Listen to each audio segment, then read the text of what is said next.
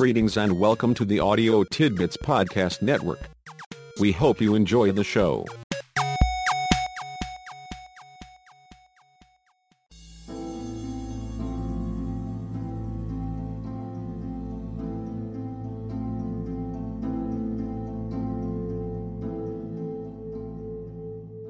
Children are our most important resource.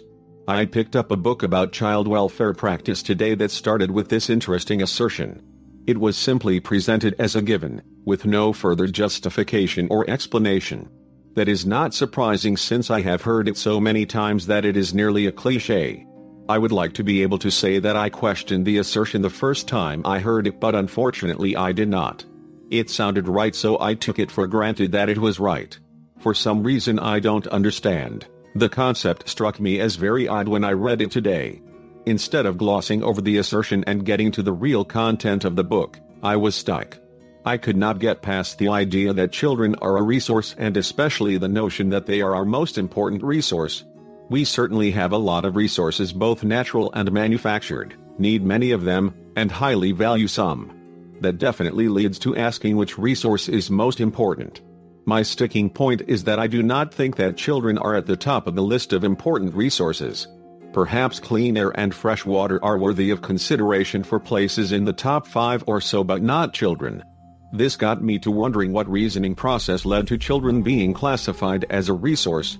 A resource is something used or consumed by someone else. Even if the focus is the community or society, a resource is something available to be used or consumed by individuals or groups within the community or society. From that perspective, can people be resources? I think not. A person may have skills or knowledge that are available to others. A person may provide services that others may use. A person may produce products that others value and consume. People are individually and collectively associated with resources as providers and consumers either directly or indirectly but are not, themselves, resources. It follows that, along with not being our most important resource, children are no more a resource than you or I. Children are not resources. They are people to the same extent and in exactly the same way we are.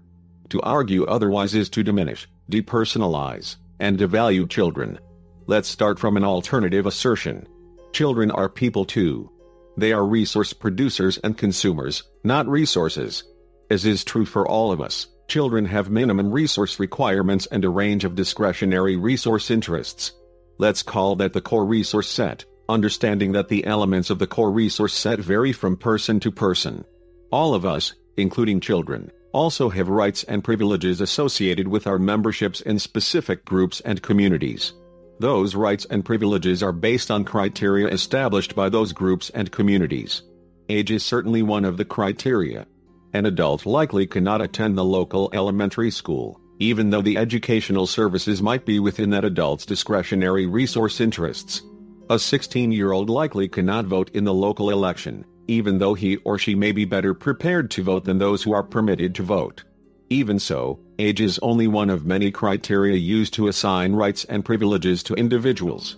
A core resource set and membership rights and privileges are associated with each individual in the group or community. This is no less true for children than for adults. Just as the core resource set is not the same for all members of the community, rights and privileges are not distributed uniformly. Some groups have rights and privileges that are configured differently than those associated with other groups. For example, there is a group that is permitted to vote, a group that is permitted to drive, a group that is permitted to attend public schools, and so on. At the same time, all community members have a right to be free from abuse and assault, sexual exploitation, unsafe food, and a long list of other rights of community membership. This brings us to this question Are there core resource requirements, rights, and privileges that are specific to children as a distinguishable segment of the community's members?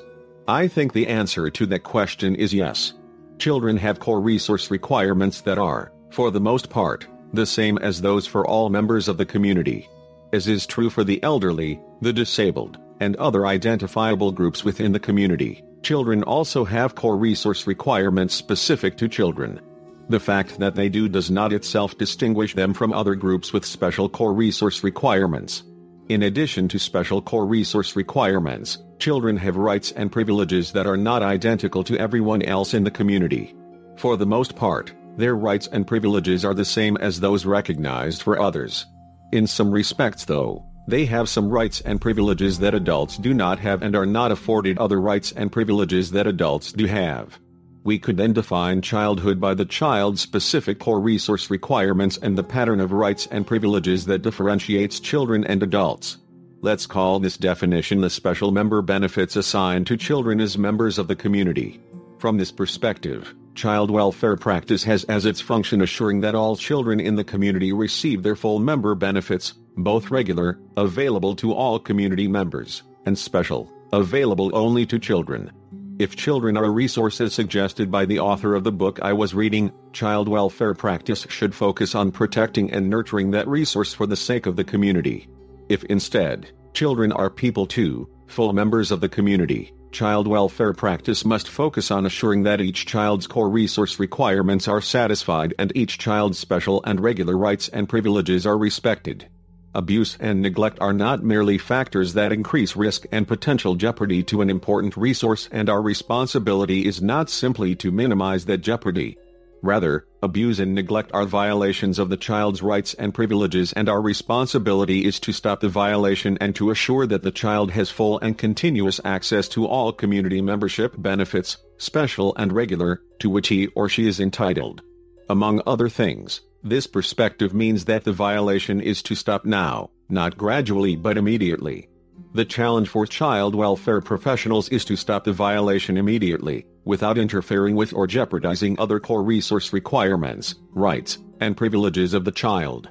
Our responsibility is to be sure we do the right things, with the right people, in the right way, without inadvertently harming the child or disregarding his or her core resource requirements, rights, and privileges in the process.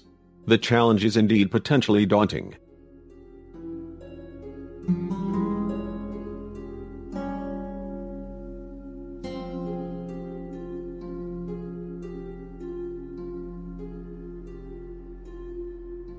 Music by Kevin MacLeod.